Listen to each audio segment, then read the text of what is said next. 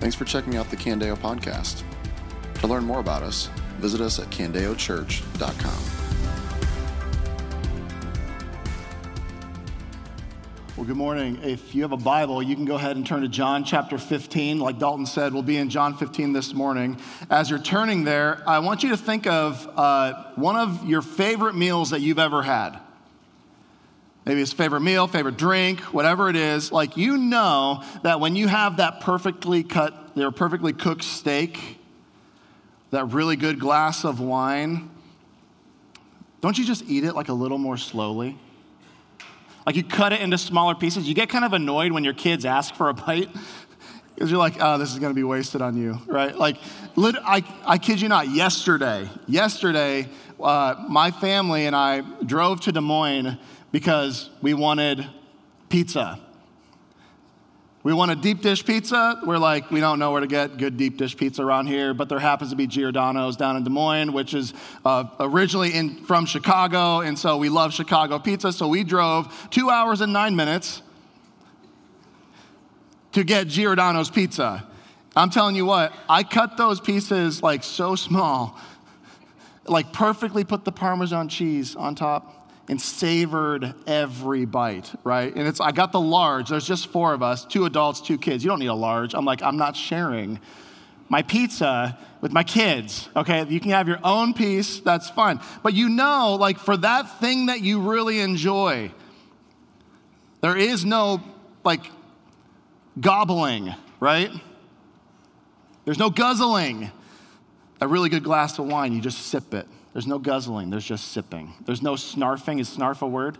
That's a word we use in our house. Like, don't snarf that down. Come on. Like, you're going to choke. There's no snarfing, there's only savoring.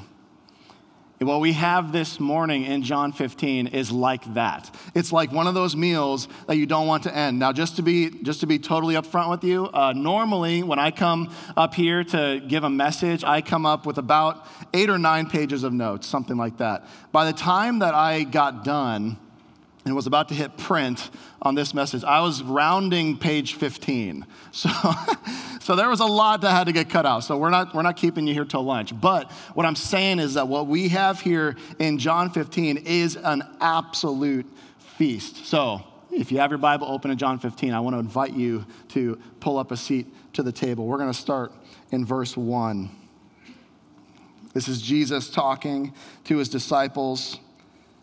Verse 1 I am the true vine, and my Father is the gardener. Now, just pause right there. Now, what Jesus does here is he uses a common picture that everyone would have known. Like this was a very like agrarian culture. Like agriculture was at the you know the foundation. Most people would have be, have been cultivating crops or would have known someone who was a farmer. And it's even more likely at this point that Jesus is actually walking with his disciples because we saw in John chapter 14 at the very end of the chapter he says, "Get up, let's leave this place." And so, if you can just kind of have in your mind's eye, Jesus is walking with his, his disciples. That, we don't know this for sure, but it's very likely that he's walking with them. As they're walking, he's continuing to teach them. And as he's teaching them, he sees off in the distance a vineyard. And he says, I am the true vine.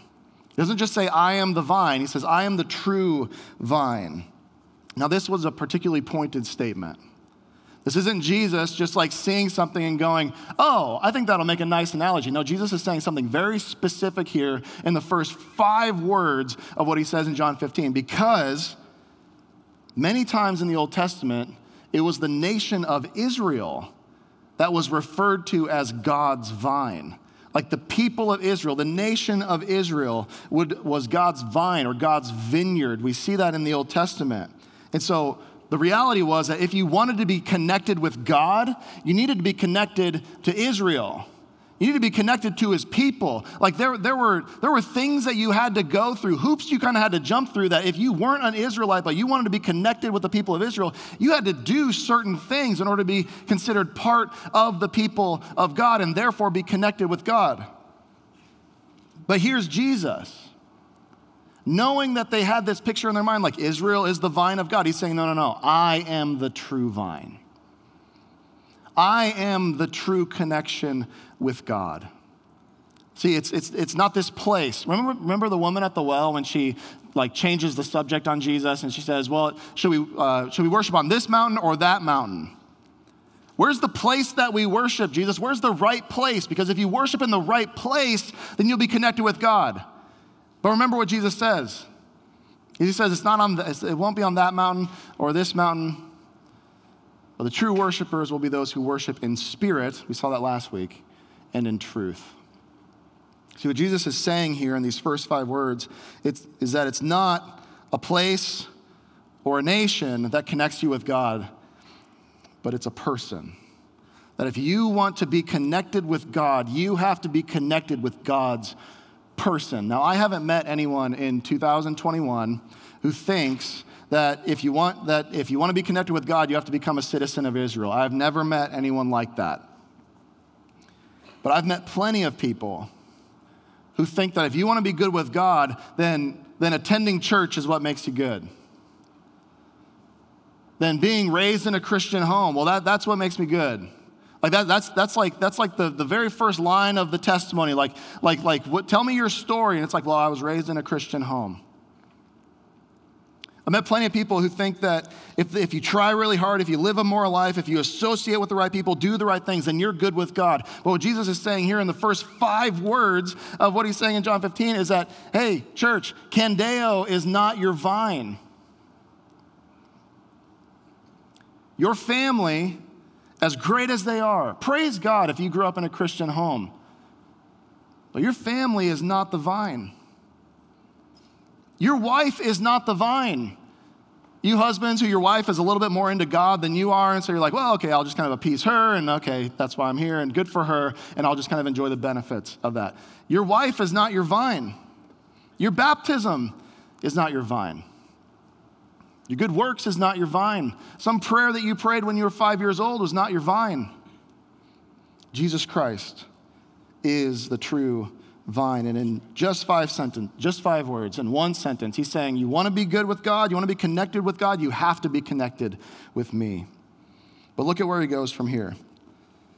Verse 1 I am the true vine, and my Father is the gardener. Every branch in me that does not produce fruit, he removes, and he prunes every branch that produces fruit, so that it will produce more fruit. Now, at this point in the message, uh, I, I had the option of doing one of two things. Uh, the first option was to fake that I know anything about gardening, okay? That was, that was an option, right? Or was to call up my friend Zach. So, Zach is not only my friend, he's one of our elders at Candeo. He's one of our non staff elders. And so uh, we go through the messages as our elder team, uh, and we're looking three weeks out at these messages. And so, Zach, as we were uh, about to talk about this message, he walks in with this shrub, and, and I gave you a look. Yeah. Right? like, are you crazy? I was like, okay, here we go. And I just saw him scanning the room for the first exit. Yeah, he just and wanted so to get away I was from like, me. Zach's got a shrub and, and shears and okay, whatever. So fast forward like 10 minutes, and Zach proceeds to like walk through what he thinks about, like, because Zach's a farmer, right? And so he walks through like, how does he approach plants when he's gonna prune them, right? Well, because Mm-hmm. I've seen your garden. Your garden is bigger than my like actual yard. it's huge. And so, uh, so I was like, you know, Zach, I can either pretend to know what I'm talking about, or I'll just phone my friend and have him come up. So, Zach, what do you think about as you approach a plant? What do you, when you want to prune it? Like, what are you trying to accomplish? What are you looking for? Like, what are your end goals? So, what I'm trying, trying to do primarily is prevent disease in the foliage, and I'm trying to give the uh, tree a good shape, and I'm also trying to spur on new growth through cutting it.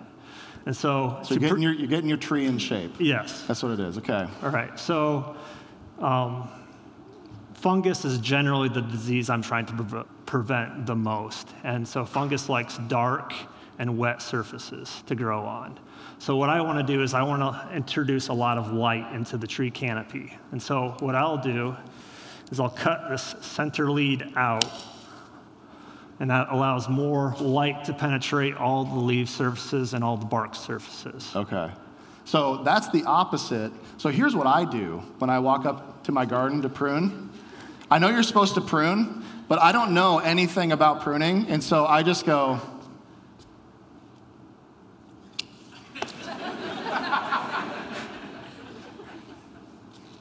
I don't know. Like, I don't know what I'm doing, right? So, so when Zach was like, oh, you're actually making it so there's not a lot of shade, and I was like, I never even Yeah. thought of the sun when I was pruning. Like, that makes so much sense.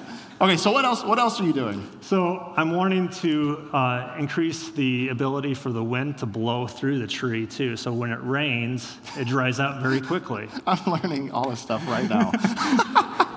you didn't say this on Wednesday. Okay. Yeah. This is great. Wind, sun, wind. All right. Yes. Keep going. So we have a nice dry plant that's not going to stay wet and get moldy and you know get uh, prone to disease. Uh, the next thing I want to do is I want to uh, direct its future growth, and I can do this by selectively pruning branches so that I continue to grow upward and outward. So I'll take this one off. I'll th- this one off. So this branch will go off by itself and have its own little home over there. I'll take these off over here because these are eventually going to just get shaded out by the tree.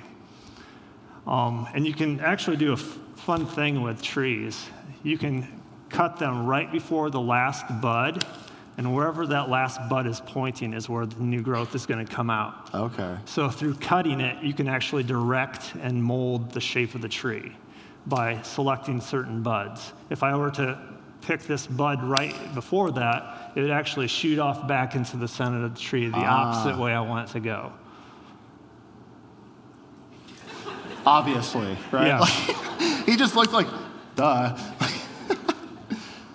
okay, so you said something too that I thought was really interesting as it related to uh, pruning with uh, the weight of future fruit Yes. in view. So the other thing I'm doing here is I'm allowing the uh, tree to actually gain some uh, maturity and strength when I'm doing this. So it actually prevents uh, fruit growth for the first few years by doing this. But I'm thinking long term. I have a perspective and I have a knowledge that the tree doesn't have. You know, whenever I've pruned a tree, it's never said, "Oh, thank you. I see what you're going to be doing in the future with me." Yeah. So this is a limb off of one of my pear trees. So if you want to feel how heavy that is, it's like a good gosh.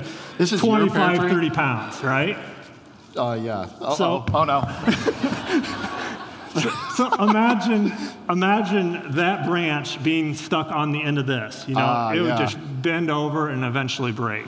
These are huge. Yes. What do you feed your pear trees? so Zach's address, if you need pears, is 1327. No. That's amazing. Wow. Okay. So yes, this pear tree or this tree will continue to grow up and out. And so when it's actually mature, I'll continue to prune it and clip off little spits at the end. Okay. And that will actually uh, um, stimulate it to put out new growth at the end here. And new growth is more productive and will produce more fruit than old growth. And it'll still try to send shoots up in the middle here, and I'll have to continue to like prune out and make sure that I have good sun, pe- sun penetration and wind uh, going through the tree. But yeah, that's what you do for the most part. That's all you do. Awesome. Can we give Zach a hand here? This was great. I'm actually going to keep this. I'm going to keep this up here. All right, so here's the deal. Don't miss the picture there. See, when Je- as Jesus is walking with his disciples, he says, I'm the vine, I'm the true vine. My Father is a gardener. And he prunes those who are producing fruit to produce more fruit. Do you see what's happening? Is that it's actually because the plant is healthy that it's getting cut down.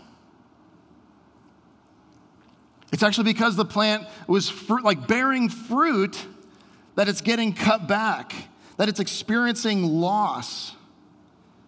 Because even though like it's bearing fruit, there are still parts of it that aren't helpful. That, that the gardener has a view long term to go, that, that doesn't look like a big deal now, but in the future, that's not going to be helpful for bearing fruit. You see, there's a taking away of what isn't helpful in, in, in order to make room for what is. Which means that for some of you this morning, you need to hear that the difficulty that you're experiencing in your life right now, the taking away that you seem that you're experiencing in your, in your life right now, the hard things that you're going through in your life right now, maybe it's possible that that's a result of like some indwelling sin in your life that you're refusing to repent from, sure, but it could also be because you are being faithful because you are bearing fruit, because you are growing in your faith. And that as you are growing, the good hand of the master gardener is coming up and he's removing things from your life that are unnecessary or would hinder your growth. And you go, why in the world is God like cutting me down? Why in the world? I thought that when I follow Jesus that things would get better. I thought it was this kind of like transactional thing, right? Like, like I'll read my Bible, I'll do these things, and things are supposed to go well. Now, why in the world aren't things going well? Could it be that God is pruning you? Could it be that the difficulty you're experiencing in life right now is actually the careful hand of God pruning you into who you need to be? Could it be the chronic pain? You prayed for it to go away, and it just won't go away. Could it be the relationship that ended or is going through tremendous brokenness right now? Could it be that your financial issues, that those financial issues are actually God's good hand serving to remind you that your greatest treasure is not in your bank account, but is in Christ? Could it be that difficult coworker that you wish would just quit or get transferred? Is actually God's sovereign hand pruning you. See, consider how great the difference is between the knowledge of the plant and the knowledge of the gardener. Consider how great the difference is between Zach's knowledge and the plant, between you and your tomatoes. How much smarter are you than your tomatoes? I would hope quite a bit. Is it possible that the gap between what you think is best for your life and what God knows is best for your life is infinitely greater than the gap between you and your tomatoes? Could it be that while it feels like God is killing you, He is actually cultivating you? But check this out. This whole like pruning, vine, like this metaphor here, there's another thing we should see. This also means that growth as a disciple isn't just possible, it's inevitable. Like it isn't just that you can grow in Christ. Like now that you are you are in the vine, you are indwelled by the Spirit. It's not just that you have the potential for growth, but what we see here is that when you are in the vine, God will prune you for growth. That growth isn't just possible, it's inevitable. And the reason that a Christian will grow is because true believers, true disciples, are connected to the vine, are united with Christ. Jordan talked a little bit about this last week union with Christ. But what we get with this vine and branches metaphor is a picture that a branch is only truly connected to the vine if the life of the vine is, throwing, is, is flowing through it. You see, we don't see branches like, like trying to get what they need apart from the vine apart from the trunk, apart from the stem. Like you don't see branches like I, I don't trim my trees because I don't know how to prune them. And so, like, they get so long that they just kind of like droop almost all the way down to the ground, right? I don't see the end of that branch trying to like dig its way into the soil, like, forget the, forget the, you know, the stump or whatever. Like, forget the, the, the vine, you could say. I'm gonna, I'm gonna get it myself. I'm gonna get my water myself. I'm gonna get my nutrients myself. No. The life of the vine if a branch is truly connected to the vine, the life of the vine will flow through the branch. That's what verse 5 is. Look at verse 5. Once again, I am the vine, you are the branches. Those who remain in me and I in him produce as much fruit because you can do nothing without me. All the nutrients the branch needs, all the moisture the branch needs, all the like the chemicals and the juices and like all that stuff that the branch needs to live and to flourish can only come from the vine. Total dependence. You say, what does it mean to remain in Christ? It means to be totally dependent on Him for everything you need, for life and godliness.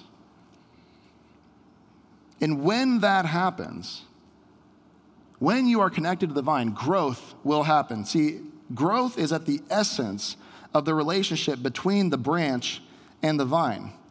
Because if the branch isn't producing fruit, if the branch isn't growing, then the reality is that it isn't truly joined to the vine. Like it might be joined cosmetically, but it won't be joined actually. So, how can you tell if a branch is connected to the vine or not? Look for the fruit. And yes, Jesus isn't just talking about agriculture here. How do you know if you are a Christian or not? Is that not the great question? How do, how do I know? How do I know if I'm truly in Christ? Look to the fruit.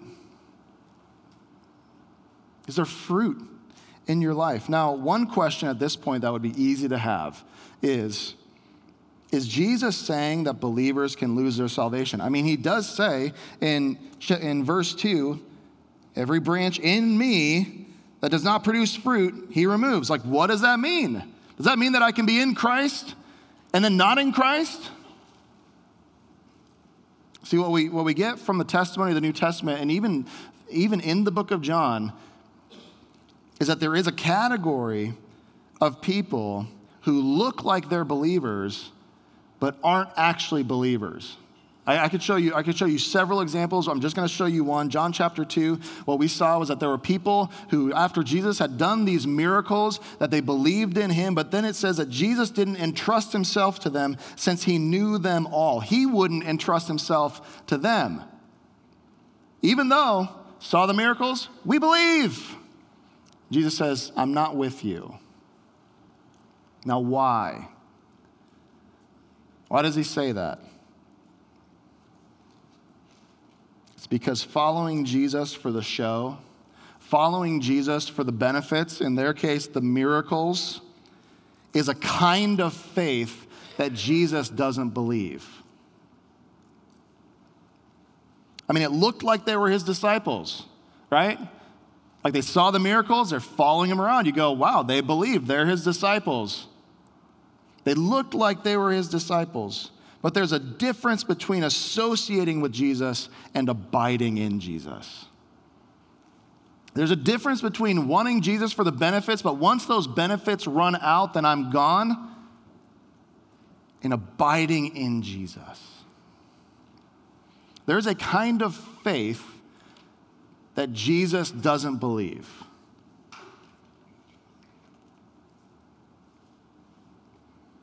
There are those who look like they are in Christ, but are eventually proven to not actually be connected to Him.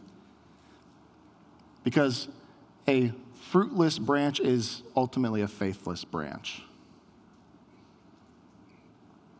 No fruit? Is there, is there no fruit in your life? the life of the vine not flowing through you in any discernible way, ever. No fruit, no faith. You might look like it. You might act like it. You might, you might come here and enjoy the benefits of being around those who are in the vine. But when you look like you're connected to the vine, you actually aren't. Because there isn't something happening in your life. So, if the determining indicator of genuine faith as opposed to counterfeit faith is fruitfulness, then the next question is how do we produce fruit? Like you go, okay, I hear that. Like no fruit, no faith. I want to produce fruit. Like how do I do that? Notice that the main emphasis, even though, even though producing fruit is incredibly important in the life of a believer, notice that the main emphasis here is not, in fact, producing fruit, but is remaining in Christ. You see that? And so Jesus' answer to how do you produce fruit then, if fruit bearing is so crucial and fundamental to the relationship between the vine and the branch, how do you produce fruit? It says, remain in me. You see, you don't bear fruit by trying. You bear fruit first and foremost by remaining. Some of your translations might say abiding, by remaining in Christ. Now, what does this mean? What does it mean to remain in Christ, to abide in Christ? We've said this before a little bit, but abiding in Christ, remaining in Christ, is total dependence on Him. And what is the greatest indicator that you are depending on Christ? The greatest indicator of dependence is obedience. Look at verse 10. If you keep my commands, you will remain in my love, just as I have kept my Father's commands and remain in his love. You see, true dependence must result in obedience. Or you could say it this way to remain in Christ is to obey Christ. The most natural and obvious sign of depending on Jesus as the true vine, as your source of life, the most natural and obvious sign that you are depending on the vine is that you submit to him as your highest authority. It's you saying that all that I all that I have, all that I need, all that I need for life and flourishing will come from Jesus Christ. It won't come from what I think is best for my life. It won't come from what from what the culture is doing and what will, you know, what will make me, you know, good before other people. It comes from what Jesus himself says. And I will submit to that. You see, I think sometimes like abiding language, remaining language. Sometimes it can get, it can just, it can become so like mystical, vague, like, oh, I'm just, I'm just abiding in Christ, man. Maybe you don't talk to people who talk like that. I do. like, oh, I'm just trying, to, I'm just abiding, you know. And, and the picture that you get is just someone just kind of sitting on a couch with their coffee, just like, I'm just going to stare at Jesus. It's like, dude, are you obeying him? If you aren't obeying him, you aren't abiding in him. It's kind of like um, remaining in Christ is like when you go for a walk with a young child, right? Like what you're doing is that you're not just standing in the street staring at each other like, oh, we're just enjoying one another's presence. We're abiding in each other. It's like, no, we're going somewhere. Like I'm going somewhere with my kids, and what I do is I say, Hey, Judah, get right by my side. I want you close. I'm, I want you holding my hand because I know that if you don't remain with me, if you're not right next to me, that danger is in your path as you go out into the street. So remain, walk with me, and remain close by me. Hold my hand, be with me because that is, in fact, the safest place. I know it's really interesting what's happening in the yard across the street. I know that. But I also know that there's a truck coming. So remain with me. Remaining in Christ is the tangible, hand holding kind of dependence and submission to his good authority in your life. And there's no way that you can obey Christ without knowing what he has said. Look at verse 7. If you remain in me and my words remain in you, ask whatever you want and it will be done for you. And my words remain in you. You can't do what Jesus calls you to do. You can't be who Jesus calls you to be if you don't know what Jesus has said. You see, there's a difference between reading the Word of God, the scriptures that we have. Jesus is the Word incarnated. Your Bible is the Word inscripturated. So there's a difference between reading your Bible for like some inspirational quote, like that would that would work really well on a mug, or this will really just kind of you know be the be the thing that I hold on to, you know that I'll try to remember. Through. There's a difference between reading the Bible for inspiration and reading it so that His Word will be implanted deep within our hearts, so we can actually know the mind of God and know what He says and commune with Him and follow Him in active, submissive obedience. There, according to a Barna study, this year, 70% of people who claim to be Christians only read their Bible once a month or less. for themselves. But, Christian, you can't abide in Christ. You can't remain in Christ without his words remaining in you, abiding in you. And how many times have I talked to people who complain about, about ah, just, it just doesn't feel like, it feels like God is so far away. All while refusing to be saturated by the word. He's saying, You want to abide in me, you want to remain in me, get my words abiding in you. And maybe for some of you at this point, you say, like, obedience, submission, like reading my Bible, that sounds like legalism. That's just a bunch of legalism. Like, I don't have to do anything. I don't have to do anything for God to love me. I don't have to do anything to be loved by Him. I don't have to do anything to follow Him. That just sounds like legalism. What a downer, Jake. Why, why would you go that direction? I go, man, the call to obey and submit to and have his words abide in us as we remain in him is not legalism. It's, it's the same thing as like a coach calling his players saying, I've prepared a feast for you. You want to win the game? You want to grow? You want to be strong and healthy? Do you want to participate in a real active way? Do you want to be a champion in this game? Eat the feast and then going, nah, no thanks. I'm going to go to the candy store. The candy store still exists? I don't know. If they do, tell me where it's at. like, I'm just gonna, I'm just gonna eat everything at all my meals at scratch. Just cupcakes. You know what, coach? You, you telling me to eat these meals? That's legalism. He goes, Are you kidding me? I want you to flourish. I want you to grow.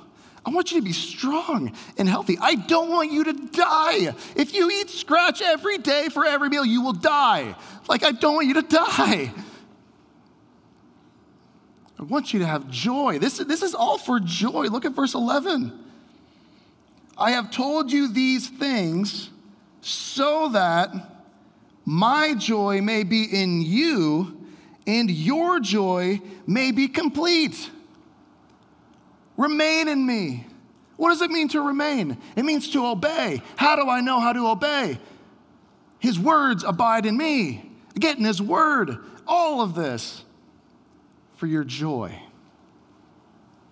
That doesn't mean it's going to be easy. That doesn't mean like you start reading your Bible, things are going to go great. You start obeying Christ, things are going to go great. It, Hebrews 12 says that for the joy set before him, Jesus endured the cross. Like there is suffering at times in obedience, but it is not a fruitless obedience. It is not a begrudging obedience. It's not for the sake of duty, but for the sake of delight.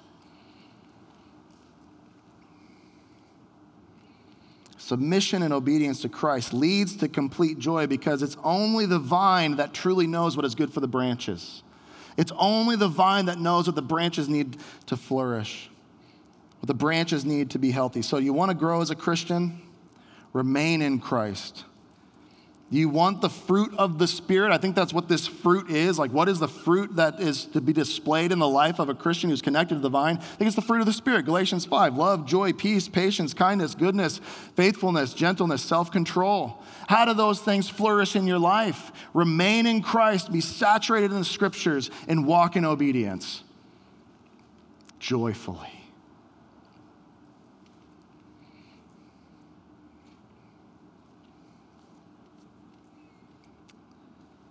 But make no mistake, Jesus does say that any branch that does not bear fruit, the Father will cut off and throw into the fire. Which means that as we talk about bearing fruit, what's at stake is not just your joy. What's at stake is not just your growth, but ultimately, in the end, what's at stake is your eternity. That if you don't remain in Christ, you will not bear fruit. And in not bearing fruit, you will prove to have not been a true disciple of Christ.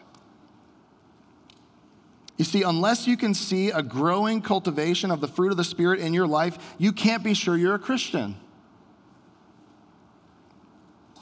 Unless you can see a growing cultivation of the fruit of the Spirit in your life, you can't be sure that you're a Christian. Now, let me be clear. Little fruit in your life does not automatically mean that you aren't a Christian. Because we Iowans know, right, that there are seasons, that there are times, that there are droughts, that there are derechos that just kind of like blow through and knock everything down. And you're like, I don't, we'll see. Will that come back up? We know that winters can be harsh and long, but we also know that with the times, with the seasons, that eventually spring will come. Eventually, derechos will pass. And so, for some of you, you haven't seen a lot of fruit lately. You've been in a dry season, you've been in a drought. Maybe you're in a winter season of the soul. Maybe your depression has just knocked you down. And you're like, I don't see any fruit. Am I even in the vine? Maybe your chronic illness, your chronic pain has just knocked you down. Maybe, maybe the brokenness of your relationships is just the brokenness of this world. You're just in this dry, dark state. It seems like it, you, haven't, you don't remember a sunny day in a long time. Can I just encourage you, if that's you, don't lose hope. Don't give up. Cling to Christ. Like remain in Christ. Continue to be watered by his word. Like even though, man, even though you, when you open your Bible, you're like, nothing's happening. Like I don't feel anything. I don't, I don't understand what I'm reading. Like whatever I think is supposed to happen isn't happening. I say, keep being saturated in his word. Like keep watering that acorn that is within. Have you ever watered an acorn? It takes months before you see something just sprout up through the ground. But you're watering the whole time, you're going, nothing's happening. This is stupid. Like, nothing, nothing. Water, water, water, water, water. Oh, something's happening. Something's happening. Maybe you can't see it, something's happening. Maybe you don't feel it, something's happening. Spring will come, the sun will come out, the storm will pass. Remain in Christ and trust that as you remain, that he will bear fruit in your life. Because bearing fruit by remaining in Christ isn't just possible, it's inevitable. Now, on the other hand, almost done. On the other hand, there are some of you whose lack of growth, whose lack of fruit, isn't because you're in a season but it's actually because you aren't in the vine. You might be in church, but you aren't in Christ.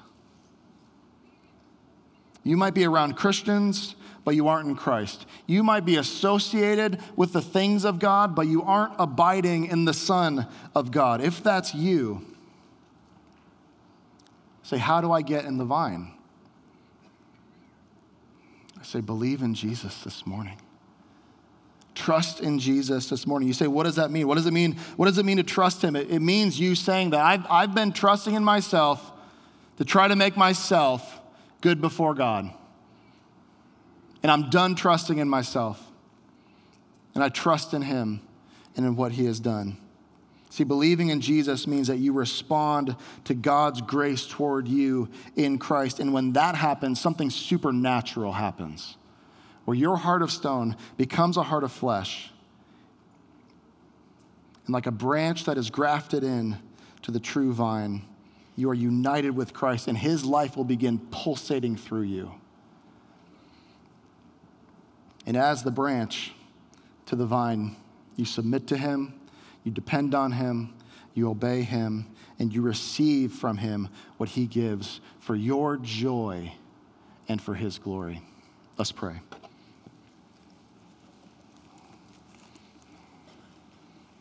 Oh, Jesus, you are the vine, and we are the branches. We can do nothing apart from you. Jesus, everything we have, we have because we've received it from you. We look to you, we depend on you. Heavenly Father, we submit to your pruning in our lives, knowing that you cut and take away, not to kill us, but to cultivate us. We pray that in the loss, that in the cultivating, that in the taking away, that we would not lose heart.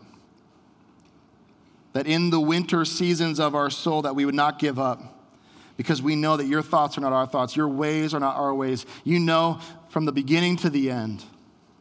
We trust in you. And Holy Spirit, we ask that as we abide in Christ, that you would do the supernatural work in our heart, a supernatural work in our lives, that we would be conformed into the image of Christ, and that we would bear fruit in our lives. Our Spirit, move in us, move through us, so that the glory of God would be shown far and wide, and that the name of Jesus would be lifted high. We pray this in his name. Amen. This has been a message from Candeo Church. To learn more about us or to hear more messages, visit us at candeochurch.com.